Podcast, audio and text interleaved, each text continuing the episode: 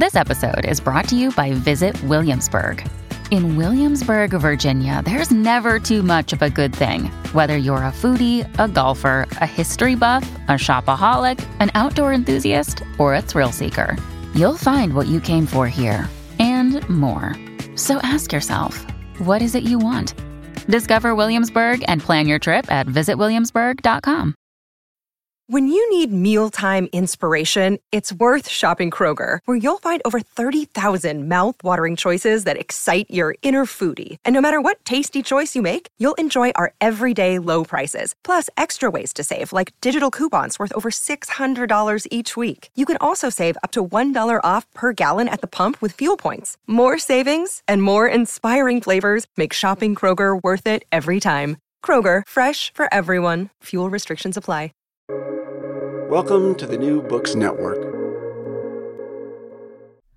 Welcome back to New Books in Chinese Studies, a podcast on the New Books Network. My name is Sarah Bramao Ramos, and I am one of the hosts on the channel. And I'm here today with Eileen J. Cheng to talk about her new book, Wild Grass and Morning Blossoms Gathered at Dusk, a translation of two works from the writer Lu Xun. Welcome to New Books, Eileen, and thank you so much for taking the time to talk with me today. Thanks so much for having me, Sarah. Of course. So, why don't we start at the beginning with your beginning? So, your origin story. How did you come to work on Chinese literature? So, my path to academia was rather circuitous. I started my undergrad years as a pre med student and I graduated with a degree in economics. Uh, needless to say, these choices were made more with practical concerns and my parents in mind. I did, however, continue doing one thing which I've loved since childhood, which was just to keep on reading. And I read very voraciously. I read works in English and world literatures translated into English. And I particularly enjoyed fiction. And when I enrolled in a modern Chinese literature course as an undergrad, I just became fascinated with this modern period, this period of cultural vibrancy, visionary youth, advocating for a new culture, and the passion they had for reading, translating, and engaging with the world of ideas to transform their own. And so I was, it was often really very inspiring to me. And this love of modern Chinese literature was also nurtured by the professor in the course, who was a remarkable teacher. And so, as armed with an inherent passion and with a gentle nudge from a mentor, I ended up in Beijing. There, I taught English. I did some freelance work as a translator. And I also sat in courses in Chinese language and literature at Beijing University. And after that, I returned to the States for graduate school in modern Chinese literature, which eventually led me to where I am now. Great. So you mentioned, you know, a lot of things that will really resonate um, with some of the themes of the book, right? Translation, great teachers. Um, there's quite a bit of connection there. Uh, but as a way of getting us into this book, could you say a little bit about how this book came to be? So, what inspired you to, you know, translate um, these two works in full? So, how did this project come about? So, before I answer that question, I have a confession to make, Sarah, which is that when I first read Lu Xun, I wasn't very fond of them. And so now, how did I go from not being very fond of Lu Xun to spending the big part of my career writing about and translating his work? And so when I first read Lu Xun, he, he just felt very distant to me. And I think that's for two reasons. Uh, with some writers, it takes some amount of life experience to really appreciate the nuances of their works, right? And I think Xun is one of them. For example, in Japan, where I am now, uh, the translation of Lu Xun's hometown is included in some junior high textbooks. And you might know Hometown is about a middle aged man returning to his native village. He's filled with anticipation and nostalgia for a bygone past. And I find it really hard to imagine how students in junior high can appreciate the story. Um, at any rate, uh, another reason that Lu Xun's stories felt distant to me is that they didn't come as a blank slate. right? Uh, reading his stories, you know, they've always kind of been framed in advance. And I think this is true for many readers who, who either read Lu Xun in junior high or a high school textbook uh, in mainland China or read Lu Xun um, in, in a course on literature and translation in, in other parts of the world. So, you know, this is a well-known story that that that I was told. And this is also how I teach Lu Xun, which is that he published Diary of Madman in 1918. It's the first short story written in the modern Chinese vernacular. So he's known as the father of modern Chinese literature in mainland China, and Mao Zedong hailed him as the sage of modern China. So in the course of this deification, Lu Xun's then transformed into this larger than life revolutionary or warrior that's kind of not that easy to relate to. And a common adjective that's used to describe his writings is love, that he's cold. He's detached, clinical, China obsessed. Was so critical of society and people, and he was also extremely critical of himself. Uh, but there's one question to ask, right? Which is where is the human behind this titan? And I think for most of us, it's that human connection, right? The ability of a piece of work to move us or to touch our soul that, that really makes us love reading. And so for me, it was really only after reading Lu Xun's works broadly and across different genres that I was able to see this kind of more human side and, and really to come to appreciate and, and, and really love his writings. So when you read broadly, you get a real sense for his artistic genius, also his versatility as a writer. Um, there's also a very central field of his writings. Um, pays very close attention to transmitting visual, oral, and tactile experiences in language. And, and this you see readily in wild grass. And you also see a wildly imaginative side. The need to tap into a world beyond, or the memories, imagination, and the fantastic and the divine. Now, in his essays, he employs a very personal and personable, personable storytelling technique. Right, you find this in his memoir, "Morning Blossoms Gathered at Dusk." You also see an introspective writer with a real keen interest in human psychology and a close eye for details. And I think this is something that he shares with another favorite writer of mine, Zhang Ailing, uh, or known in English as Eileen Chang. And you find a very relatable writer, one that's sometimes filled with uncertainty and self doubt, but also passion and empathy, and, and a really morbid and, and very wry sense of humor. And so as I find myself drawn into Lu Xun's world, I put my dissertation aside. I'd been working on women writers at the time, and many people told me this was a terrible idea, uh, but I did it anyway because I just loved engaging with Lu Xun's writings. And so, fortunately for me, I, I was able to complete and publish a monograph on Lu Xun.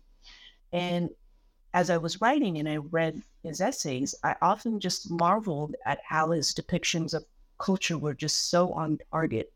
And there were these times where they were just so hilarious that I would sit there and find myself laughing out loud. And some of these essays weren't translated. Um, and I would think, well, why isn't it translated?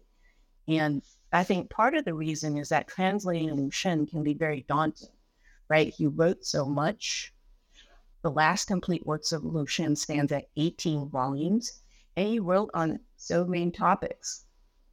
And language and thoughts were often very dense, sometimes very difficult to understand. But having just finished my book and, and, and loving the process, I thought, well, why not me?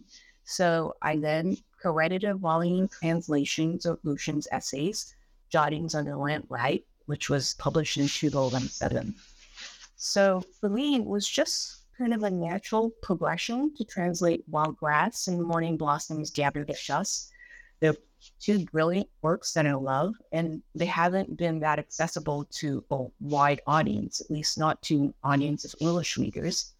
Um, many critics cite it as their favorite work, and I include myself in this group.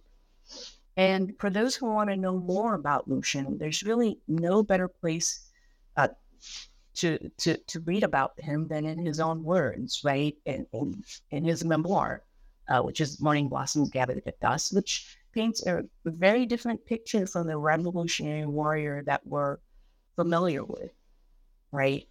And I hope that in reading these two volumes together, that readers would be able to look at his writings afresh, to see the warm human Lu Xun beyond that image of a cold, steely, revolutionary warrior that we're so used to, right? And I was also hoping that we could look beyond his canonization as a quintessentially Chinese writer, right? I think right now in world literature, uh, Lu Xun is routinely taught. Um, and and sure, he he writes about China, but it's not just about China, right? I think you kind of miss the picture if we only frame him as a Chinese writer writing about Chinese nation, writing about the Chinese people, right? And so in these two volumes, you see how he explores the human condition, right? And he asks questions like, what does it mean to be human, right? And how do we find meaning and beauty in an uncertain and unjust world? And these themes are explored in a way that is compelling and deeply moving. And they're just as relevant to our world now as they were in ancient time. Um, and these two volumes, uh, I really think, deserve to be on the shelf with every book lover. Of course, I'm slightly biased, but I, I, I, I definitely think that. I mean, it makes sense. You've spent so much time with them.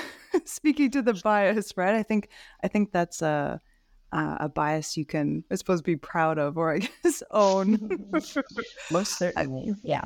With um, so you touched on this a little bit already. You know, you talk you talk to, to, in your answer there about how wild grass and morning blossoms gathered at dusk. You know, they show Lu Xun afresh, a human, a human Lu Xun, and it pushes back against sort of you know the idea of him being this cold, um, uh, you know, epic figure. But was there anything in particular that made you want to put these two volumes together in one book? right? I mean, you could def. I, I, I suspect you could have had, you know, a book of wild grass and a book of morning blossoms gathered at dusk. Was there any, you know, reason um, to to pull them together as one one volume?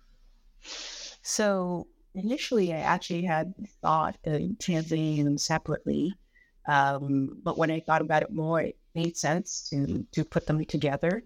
Uh, the pieces in both volumes were, were first serialized in journals, right? Wild grass, pieces in wild grass in the journal New Red of Talk, and the pieces in Morning Blossoms and Mangyuan the Wilderness Monthly. Um, and there's actually an overlap in the time of writing. So some of the later pieces in Wild Grass were in the same period as some of the earlier ones in um, uh, Morning Blossoms. And so having both volumes together gives you a sense of Lu Xun's versatility, right? He was dealing with similar themes um, in different ways and in different forms. And I think reading them together makes the impact of his messages uh, even more power, powerful, right? And some of the themes are similar to the stories, such as the ephemeral nature of life, uh, brutality of human nature. Uh, but you also see a celebration of nature, a sense of wonder, and a spirit of resilience. And you see this captured in the title and preface of Wild Grass, right, alluding to the tenacity of grass to regenerate after wildfires and its ability to thrive even in the harshest terrains.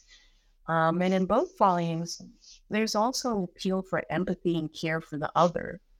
Um, and you see this in the humanizing of nature and objects in Wild Grass.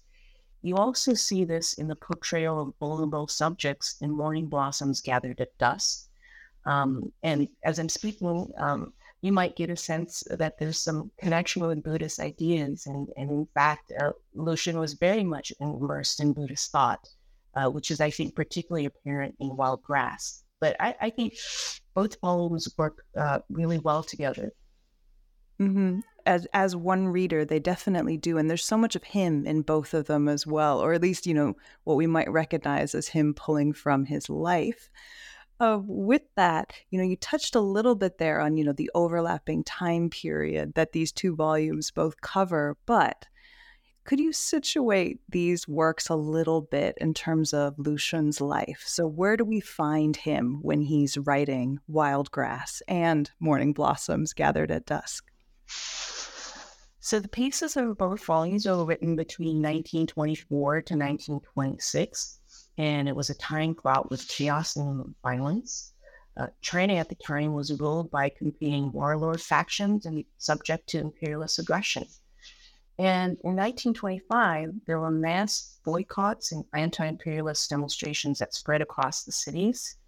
And the one particular demonstration on March 18, 1926, um, Lu Xun called this the darkest day since the founding of the Republic.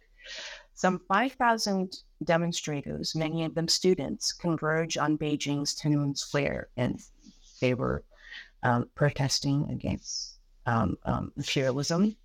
Um, and the soldiers opened fire. And among the 47 dead, three were Lu Xun students. He wrote a movable tribute to them in a well-known essay in memory of Liu Hezhen. And he wrote that he was stunned into silence by the killings and he was left with nothing to say, followed by sentiment that I'm going to quote. And he said, I just feel that the world we live in is inhuman. I wanted to take inside and talk about Lu Xun's voice in memory of Liu Hezhen. In the aftermath of many protests in China and Hong Kong uh, that have happened since Lu Xun wrote the essay, now it's almost 100 years now, the essay is routinely mentioned and quoted and it's given voice to the generations after him who felt similarly stunned and without a voice to speak out against acts of government brutality against their own people. So this is a sign of how Lu Xun's defiant spirit and his critical voice continues to resonate today, right? Um, at any rate, Lu Xun was deeply affected by the violent aftermath of the protest on March 18, 1926 uh, he condemned it in his writings, and for that he was blacklisted. Um, and you know, in the preface of his memoir, he, he tells us that he completed in a nine-month period in three locales, right in Beijing, where he went into hiding. outside his different hiding places. Then he went to Xiamen and then Guangzhou. So this was most certainly a physically, mentally, and spiritually unsettling period of his life. But there's also a significant development in Lu Xun's personal life at this time. He met Xu Guangping in 1924. Xu Guangping was a student and activist involved at the Peking Women's Normal College, where Lu Xun was teaching at the time. And she was along with students agitating against the principal for the right to political protest. And Xu Guangping uh, wrote to Lu Xun enlisting his support. Uh, Lu Xun sided with the students and he ended up resigning in protest. Um, and after that, he wrote pieces just skewering the college president and also the intellectuals that were supporting him. And as you may know, Xu Guangping later became Xun's common law wife. And by all accounts, Xun had never seemed to have anticipated a liaison outside of his marriage. Uh, in 1906, he had submitted to an arranged marriage with Zhu An. And by the time he met Xu Guangping in 1924, he had actually already been married for almost two decades. Um, but by all accounts, Lu Xun kept his distance from his wife and treated her very coldly. Uh, the marriage was purportedly never consummated. And there's this quote that's frequently circulated. Uh, it comes from one of Lu Xun's friends, and he said that uh, Lu Xun viewed Zhu An as a gift that his mother gave him, right? So this was a gift he can only accept and support, but that love was something he knew nothing about, right? And this unexpected development altered his life drastically, as one can imagine um, Xu Guangping and Lu Xun eventually settled in Shanghai in 1927, where they resided and raised their son until Lu Xun's death in 1881. And many people note that Lu Xun's political shift to the left uh, came in 1926. And some scholars actually speculate that it might have been Xu Guangping who first radicalized Lu Xun right? Uh, it pushed him into political action, starting with his participation in these student protests. but I also wanted to mention another personal event that uh, weighed heavily on Lu Xun just prior to his meeting with Xu Guangping. Uh, Lu Xun was very close to his younger brother, Zhou Zuoren, also a very famous writer. Um, and they were extremely close, but became estranged at the end of 1923. So when he started writing Wild Grass, he had actually just moved out of the extended family compound, that he shared with his mother and his brothers. And there's a part of me that just wonders if Lu Xun's estrangement from his brother and also the alternate family that he formed with Xu Guangping might have allowed him to shed some of his old identity and possibly even given him a kind of release and a new start. Um, at any rate, it was during this time of both political and personal turbulence that Lu Xun began to experiment with creative writing beyond short stories. Um, I also want to draw attention to Lu Xun's interest, in interest on creativity or just in creative acts. Uh, in 1924, he published his translation of Kuriyagawa Hakuson's Symbol of Agony. And Symbols of Agony was inspired by Western theorists such as Bergson and Freud. And according to Kuriyagawa, art was a means of releasing one's suppressed vital energies, and it allows for the creation of an individual world with total imaginative freedom. And, and it's not surprising, right? In this period of, of deep anguish for Lu Xun, uh, I think writing and, and, writing these two volumes was was absolutely a kind of release. And I think some of these ideas and symbols of agonies about creativity might have also just inspired Lu Xun's creative experimentation at this time, right? Um, and while there are certain continuities with his stories, uh, the pieces in wild grass and morning blossoms, I think you sense a kind of opening outward, a willingness to experiment with different narrative perspectives, and also just more notes of hope and defiance uh, than you see in his stories. Mm-hmm. The brother you are mentioning, is that the brother who appears um, in the story The Kite? It is. And is that is is that the same brother? The brother when he's you know he's thinking back, or at least this is the how the the piece goes. Um, he thinks of a time when he wronged his brother when they were children and he he plans to apo- you know apologize to his brother and hopes to feel better from it and yet his brother claims not to remember it and he feels no better for the entire episode is that the brother it's the same brother and it's wow. just really interesting because by the time he wrote that piece they were already estranged right and so yet you still feel this really kind of close connection. Um, but, but, you know, there's been speculation of why they became estranged, and it's all speculation because neither brother talked about it, right? But after the estrangement, they actually still continue to work together, right? Through their friends, they just uh, never had direct contact.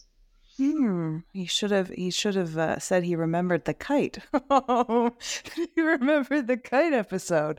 That's so interesting.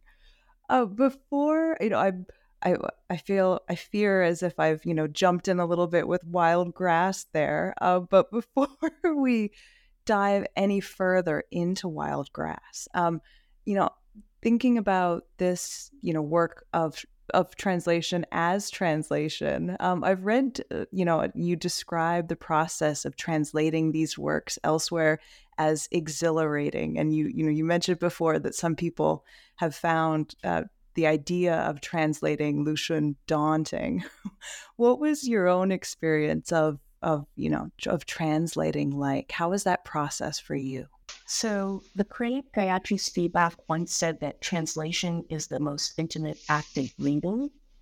And translating a text you love is exhilarating because it allows you to read and appreciate the text in a completely different manner. Right? The reading process becomes very granular. You read sentence by sentence, word by word.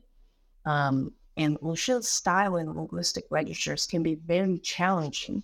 Uh, he's notorious for long and difficult sentences, combining classical Chinese with vernacular. Um, and reading at a granular level, you get a real sense of Lu Xun's skill in language and, and how much he loved words play. Um, and and and also just how much pleasure and delight he seemed to derive from the process, right?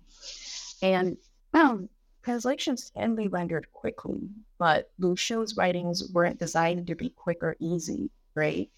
Um, so Lu Xun once revised the myth of Prometheus in describing his role as a translator, um, because as as as you know, but we sometimes forget, uh, Lucian um, first said that he wanted to cure the spirits of people, and when he said that, he was really referring to the act of translation, right? He said, uh, as a translator, he took the foreign fire to burn his own flesh to be consumed by his readers. Now, this sounds rather masochistic, but I think what's important to note here is that in the process of that difficult labor of translation, uh, both the self and the other and the others reading are transformed, right? And here I'm thinking of a different analogy that involves fire, right? Which is phoenix emerging out of the fire. So following along these lines, while the labor involved in reading, translating Lu Xun carefully can be very intense, difficult, and sometimes frustrating, uh, feeling that his work has been well rendered and that he's, he's been able to contribute to a process of giving an afterlife to works that you really love um, is also deeply satisfying. Um, and I certainly feel that the labor of translation was transformative for me. And I also wanted to note um, that when I was working, some part of the work on the volumes coincided with the height of COVID anxiety. Um, and so the themes of uncertainty, inhospitable nature of the world, and the need to maintain radical hope, right? And radical hope uh, uh, indicates that this is a hope that's without false optimism, yet also not just giving into despair, right? I think these themes resonated with me deeply. And at this at the same time, translating gave my life a kind of certainty purpose and, and even a sense of freedom, right? So no matter what happened during the day, I knew with certainty every night, uh, in the dark and in the quiet, I could lose myself completely, right? As if through a portal into this underworld. And in the Cape Quechua grass, it's a dreaming world in which nature was alive and speaking, and it's populated with these fantastic subjects. Um, they include sentient corpses, shadow that wants to leave its master, a flame encased in ice, and an arhat made of snow, among many, many others, right? And that imaginative world stayed very close to me as my own physical world shrank. And I became very attached to that world and also the subjects in it. So, so I was really very reluctant for that translation process to end and, and, and that portal to another world to come to an end. If only he had written more pieces. there are so many, and you you know you mentioned some of them there. There are so many fascinating you know figures and and beings and and things in in wild grass. Um, it sounds like it was a wonderful companion um, as um, as as your world shrank and uh, and as I guess I suppose we all clung to the idea that um, despair, like hope, is a delusion. As we were all uh, going through going through the pandemic. Uh, with that, why don't we turn properly to wild grass? Um, so, you know, you've given us a taste of it there and some of the different um, figures and creatures in it. Um, and as you say in the introduction that you, you provide to this work, um, it is often referred to as a collection of prose poems. But as you say, that description is not quite right. it's a really eclectic mix of genres. You know, so there are prose poems anecdotes, parables, dream writings, a, short memoir, a little a little short play. You know, there's a lot of different forms. Um, so, you know, with that, um, how is form being explored in Wild Grass? What do you what do you think about the use of form here? And what was it like to translate and convey those different forms? Was that also an exhilarating proposition? How was how was form experienced for you?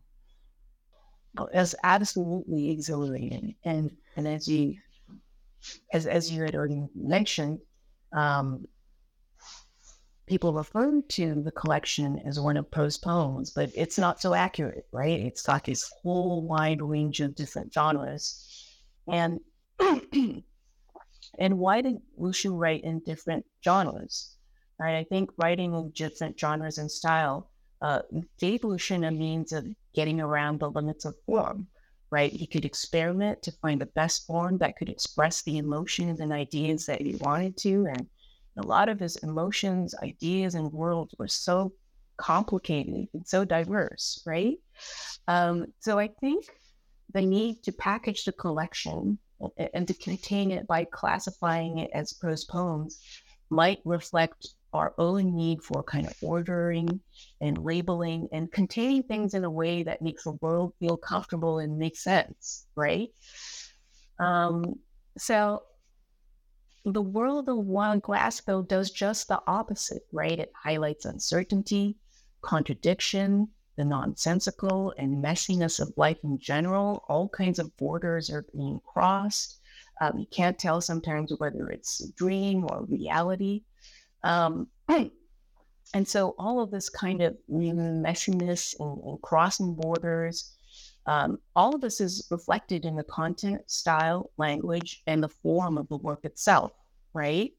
Uh, and I think it's this remaining open to uncertainty, being open to ambiguity and to contradiction, which makes many of his works difficult and uncomfortable. But you know, sometimes you just want to read for leisure and have easy reading, right? Uh, but I think it's also what Lu Xun's what what makes Lu Xun's work so rich and profound. Um, as for your second question, what was it like conveying these different forms in translation? Um, it makes the work very engaging for a translator uh, that challenge you to engage the target language intensely, deeply, and in creative ways. So this is quite exhilarating for someone who finds working with language deeply pleasurable. Um, and it most certainly allowed me to hone my own writing skills. And it, it also made me think about uh, how, how Lu Xun's close engagement with translations had a very direct connection with the language, forms, and content of his created writings, right? Uh, and and I, I, think when we think about Lu Xun as a world author, uh, uh he, he was really amazing in, in, the way that he was able to balance uh, all his knowledge and all his readings of different writers around the world and put them into conversation with uh, us. Buddhist, Taoist, and, and Confucian ideas, right? Whether it be in terms of form, in terms of the use of language, or in terms of content, right? And so, in that sense, I think we could really say that Lu Xun's writings are, are true specimens of world art. Mm-hmm. Absolutely, or even further afield. And I'm thinking like of, um, I guess, I think it's Revenge Two, which is quite different um, and definitely drawing on some some different um, reference points. I mean, there's lots of in your your footnotes highlight a lot of this actually throughout the the two works. Some of the different reference points that he's making, and some of the different um, authors he's drawing on ab- absolutely with regards to you know his position in, in world literature and, and reaching reaching out but also you know not just writing about as you mentioned before how he's often thought of as being a writer obsessed with china mm-hmm. you um we touched on it already but you note in your introduction um, that you know there is so much darkness and death and wild grass um, but which is something that critics have talked a lot about. Um, but the collection teems with life, which invites the reader to reflect on, you know, some really big questions: what counts as a meaningful life? What does it mean to be human? Um, And you also commented in the introduction that these pieces can be read as a whole, um, but they are often and they can be read as standalone pieces. So with you know those two things in mind, is there a specific story that you think really encapsulates the big what is a meaningful life, life type of question that you see in wild grass? Is there one one story among the many that you want to highlight here? Lu deals with uh, these issues in so many different ways in the collection, right? What counts as meaningful life? What does it mean to be human? And one of my favorite pieces is the first called Autumn Night. Uh, the scene on, opens with a very vibrant depiction of nature, trees, flowers, and the sky. And each one is fully alive, taking on human like qualities, coexisting sympathetically, but sometimes also in tension. But I'm going to pivot and uh, like to talk about a much shorted, shorter and, and morbidly humorous piece. Um, it's called Tombstone Inscriptions and it's reminiscent of Edgar Allan Poe's works, which Lu Xun translated and was quite fond of. And so in Tombstone Inscriptions, you have a narrator who sees himself in a dream, and this is just one of the many dreamscapes that you find in Wild Grass. And um, in a dream, he encounters a tombstone and a corpse, and presumably uh, the tombstone and the corpse is the dreamer's own. And the tombstone is barely legible, but it writes about the difficulty of self knowledge and the agony of self reflection. Um, and then all of a sudden, the corpse sits up and starts speaking to the narrator. And rather than engaging the corpse, the narrator flees as fast as he can, right? He's afraid to look back because his corpse might be chasing after him. Um, it's just a really brilliant and humorous piece. Um, and I think this piece sums up why Lu Xun kept death close at hand, which was that death is a reality that all of us must face, yet we often live as if this death had nothing to do with us. And and this might come back to haunt us like the dream, right? So perhaps if we lived with death close to us, with the awareness that death could come at any moment, we would think more critically about ourselves, the meaning of this life, and also just how to live it, right? Uh, and, and with the tombstone inscriptions, right? Maybe we think about what we want to be inscribed on our tombstone inscriptions. So mm, also wrote this in his uh, last piece um, in um, Morning Blossoms Gathered at Dusk, which is that it's the presence of death that makes him feel wholly alive. Um, I might be getting a little confused. It might be the last piece of uh, Wild Grass, which is awakening. Um, and his works, you know, there can be no light without darkness. You see these dialectics constantly at play in Lu Xun's writings, life and death, light and dark, uh, hope and despair, right? And I think part of this living for Lu Xun meant retrospection and introspection and really thinking very deeply about oneself, one's place in the world, and also one's responsibility to it, right? And the shadow of death remains reminds him to live this life meaningfully, passionately, and fully. And I think his fascination with death and his writings about death also nudge his readers to consider the same. Mm-hmm. It's a beautiful sentiment. It's so wonder- wonderfully expressed. Thank you for that. And there is you know, thinking of nostalgia and hope and and death, so much of that carries over into the second book, the second volume, the second half of your book, Morning Blossoms Gathered at Dusk. Um, and you know, thinking about life and I keep on going back to nostalgia because that is sort of um, how this, um, how you open the introduction of this piece up. Um, in that your book has the cover illustration of morning blossoms gathered at dusk. And I'm going to do a terrible job of describing it. So, dear listener, you have to seek out the book because the cover illustration um, of you know the the original or the combined version morning blossoms gathered at dusk has a woman dressed in a robe walking in a garden and it's a very cheerful charming sort of I want to say rustic in that it's a little bit crude, but it's very charming. And, you know, as you described in the introduction, it has been described as nostalgic. But as you say, and I'll quote from your introduction here, Yet, if the home is imagined to be a place of warm, affective ties and a repository of fond childhood memories, Morning Blossoms does not quite live up to expectations. So the the you know the story, the pieces that follow really push back against the idea of hopeful nostalgia or from you know friendly, familiar nostalgia that we get from this illustration. So thinking about tone, how would you describe the overall tone of Morning Blossoms gathered at dusk?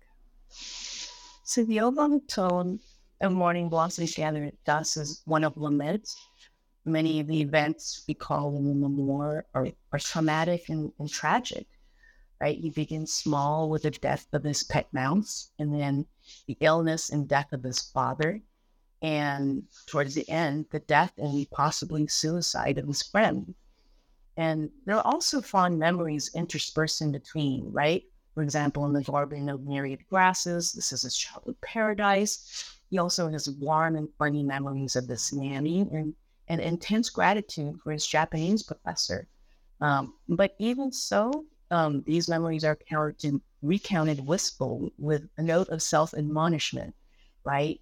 Knowing now that that garden that was once his paradise is no longer, and feeling regret for not knowing the life story of his nanny and not being a particularly good student and, and letting down his his anatomy professor when he decided to give up medicine, right? But interwoven with the lament is also an appeal. It's this need to bear testimony to many of the others whose lives have been critical to shaping our own, right? And recollecting the past is a way of paying tribute to the people and the things that were meaningful to him.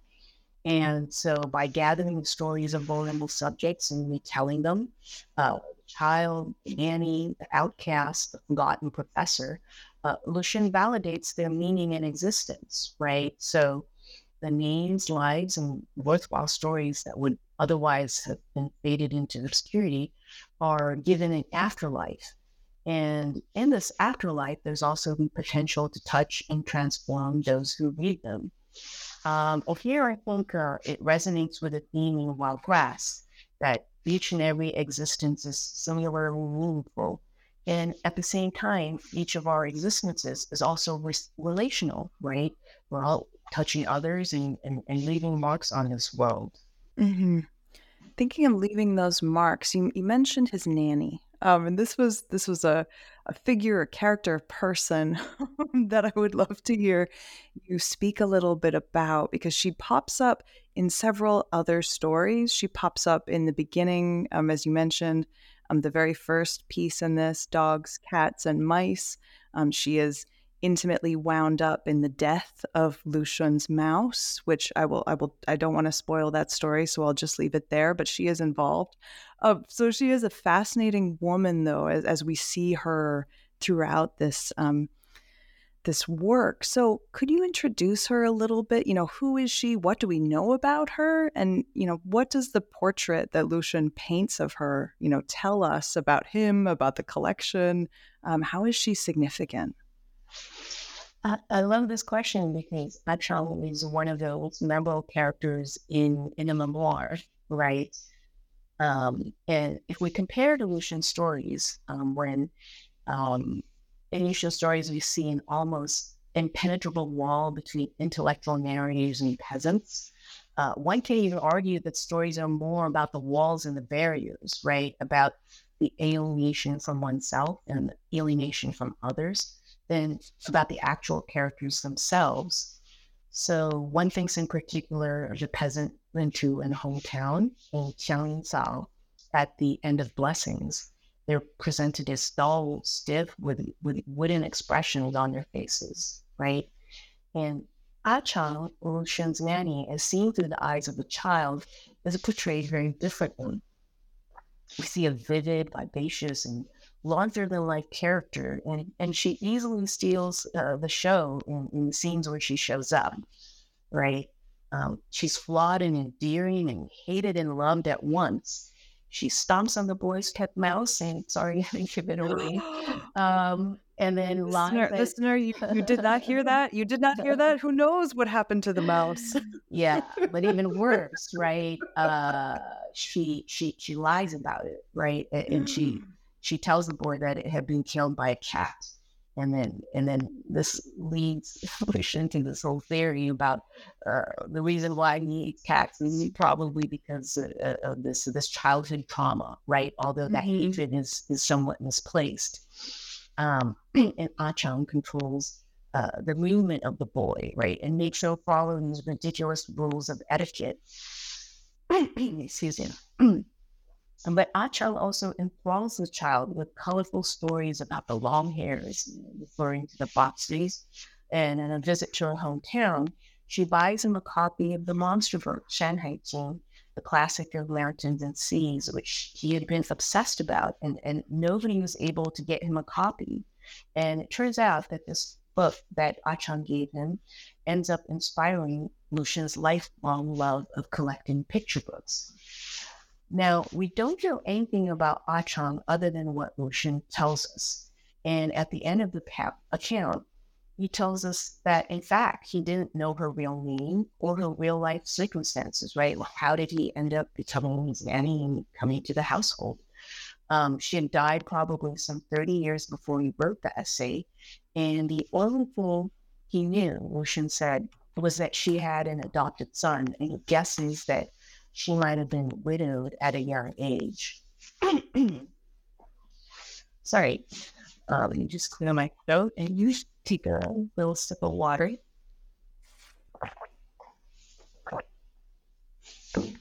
So, because of Lu Xun's es- essay devoted to Achang, um, even though we don't know much about her, uh, she's entered into the cultural imaginary right? This lively, colorful character makes a deep impression on readers, who are in turn um, led, led to thinking about the roles and fates of the many achangs of the world, right? These stories are marginalized, simplified, distorted, or simply remain unknown.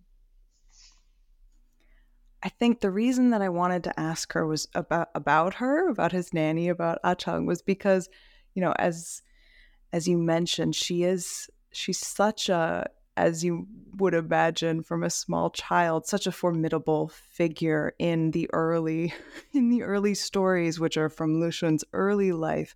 Um, but i just love the way in which you mentioned he responds to her procuring the book he wanted. Um, and i'm reading here from your book. After you know after she procures the book he says, She was able to accomplish what others were either unwilling or unable to do. She did indeed have marvelous superpowers. My resentment against her for murdering my mouse vanished completely from this moment on. I just love this in particular just because of the you know the very clear love for books that he has that comes through so clearly in this story and that then just follows him through the other pieces and how it all comes back to this woman, his nanny, the mouse killer. Um, this because there is so much about you know his love of literature and, and books and teachers that really that flows throughout um, Morning Blossoms Gathered at Dusk, um, which was just a real a real joy to read on a on a personal level. Um, I, I wanted to to add just a little note to that, right? The the common story that we talk about Lu Xun is that, um, you know, he saw this slide incident um, when he was in Japan. Um, he saw that uh, one of the Japanese, there was a Japanese executioner and uh, a Chinese man about to be decapitated, and all the Chinese people around are looking on apathetically. And so then Lu Xun then decides that, you know, he was originally going to be a doctor, and then he decides that he's going to abandon medicine and just start writing because there was no use in curing people's bodies if you couldn't cure their souls, right? And he wanted to save people through uh, translating and uh, introducing work, uh, works of world literature, right, to galvanize his own people. Um, so this story about him just having this abrupt shift to becoming a writer, um, the shift wasn't that abrupt at all. Like he had always had this love of, of reading, right? And he always also uh, had been writing uh, essays of literary criticism in uh, 1907, and he had been translating uh, works of world literature from 1903, right? And so um, I, I think this love of reading was always there from the start, right? In spite of what we say that there was this abrupt shift. Um, and as a translator, uh, he he he started translating in 1903 uh, with uh, Jules Verne' uh, science fiction novel, and then at his deathbed, he was translating uh, Gogol's uh, Death Souls. Right, it remained unfinished. So you're absolutely right to pick up this this love of reading. He he was he was so astounding how much he read in world literature and how familiar he was with um, also just uh, traditional classical literature, right? He, people say that he's anti-traditional. Uh, in, in, fact, um, um, he was very well read in the classics. Uh, he wrote classical poetry. He also compiled uh, uh, uh books on uh, classical Chinese fiction and, and, and poetry, right? Um, so, so the scheme of books is, is absolutely resonates in, in Wild Grass when he talks about the influence of these different kinds of books, right? Not just the Shanghai Tea, uh, but also the classics of filial piety, how they inspired terror in him, right? and, and other works that he had he had to um, produce memorized passages from on, on the spot. books books of inspiring and terrifying um, um, natures of in, in throughout this work as a whole.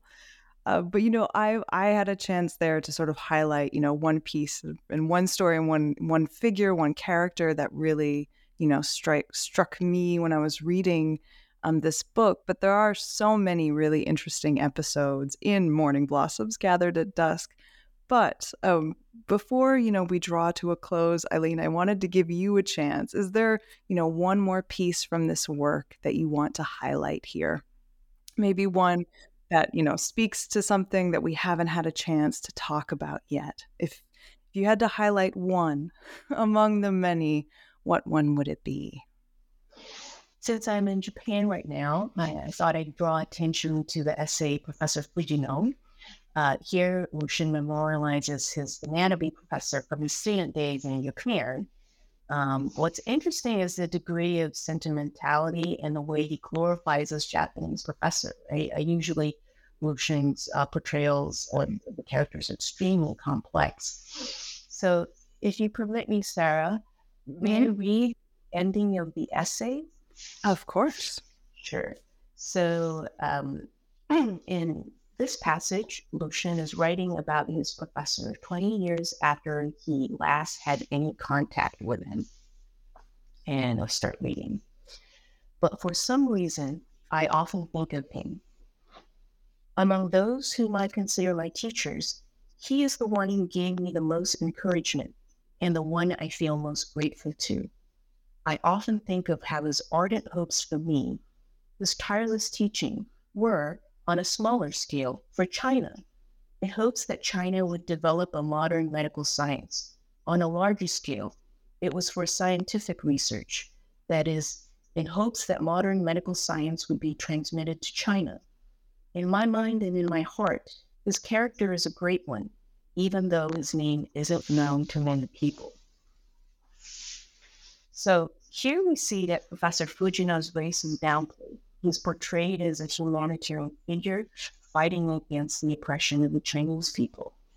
Now, I wanted to go back to Lu Xun's reason for translating, right? Why was translation such an important part of his career, right? And and translation was really where where he started, right? He said he translated to search for new voices from oral lands uh, Joshin which is it is that voice of another that we are able to find a voice of our own when we have either lost it or or or or or, or just don't have one, right?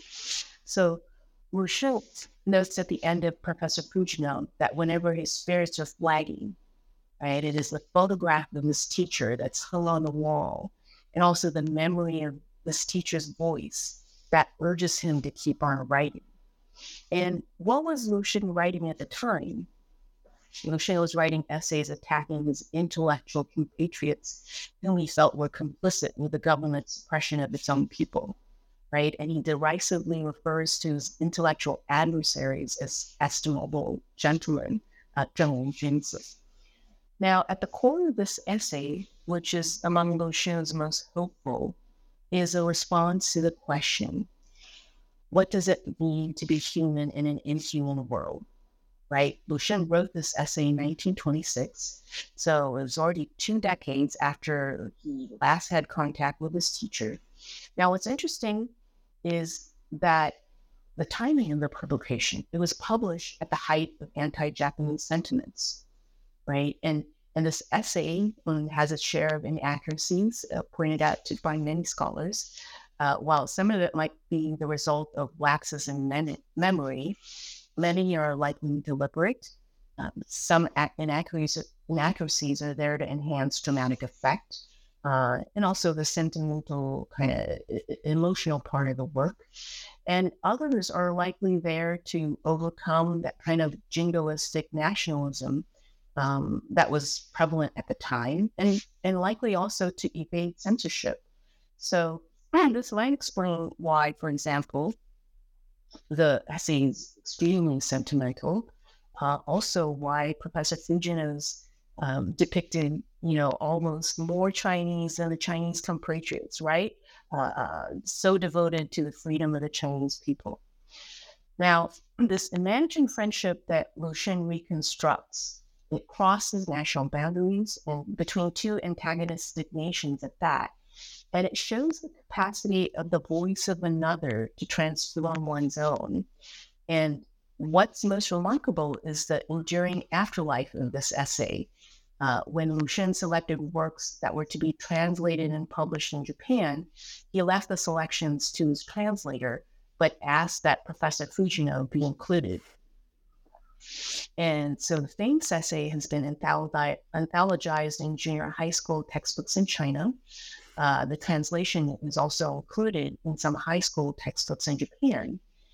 And the friendship of both men has been memorialized in books and conferences in different languages, uh, also in Lu Xun museums in Beijing, Shanghai, Shaoxing, and in Japan, also in Sendai and Awara, the hometown of Fujino Genkuro, who, who would have remained unknown were it not for Lu Xun's tribute to them. And so the story of this friendship between the Japanese professor and his Chinese student as Lu Xun has depicted it, has endured and continues to endure as a symbol of Sino Japanese friendship, even through times of political duress. Um, and it's generated new personal and boundary crossing exchanges among those who've been moved by their friendship. And, and now it's almost 120 years since the two men first met right? And mm. it's an example of the power of storytelling at its best, right? It shows the capacity of literature and art to cross boundaries of space and time and to move people, and also to transform the ways we see and relate with one another and the world. Thank you for highlighting that story in particular. Um, I think it's a great place, actually, with you know the power of storytelling and of um, I'm conscious of the fact that we're navigating time zones right now, so we're reaching across, and all of all of that, also of books and of of lost lecture notes. There's uh, it was one of my favorite pieces in, in the work. So thank you for highlighting it and for providing that really interesting, you know, historical context and background of of how that story, you know, came to be. But with this story, um, we come to the end actually of your book almost and the end of our conversation. But before we draw to a complete close, um, Eileen, what are you working on now? What is inspiring you at the moment? You you mentioned a little bit before that I think you you said the complete works of Lu Xun are 18 or 15 volumes. I can't remember, but 18. So are you working on more Lu Xun or, or what is what are you working on right now? So I'm just addicted to Lu Xun I can't get off the Lu Xun bandwagon. He just continues to inspire me so. And so at the moment, I'm writing an essay on Lu Xun and the transformative power of art. Uh, I've mm. also begun translating some of the stories from Outcry, and I'm really just enjoying the opportunity to go through that portal again, right? To immerse myself in another one of Lu Xun's worlds. So, so I'm still working on Lu Xun, still inspiring me. Fabulous. Well, the my very best of you know luck and and hope for good writing days and nights. Um, and I hope that he he continues to be, you know, exhilarating for you. Um, best of luck with those future projects, and thank you for taking the time to talk with me about this project. Thank you so much, Sarah. I really enjoyed the conversation.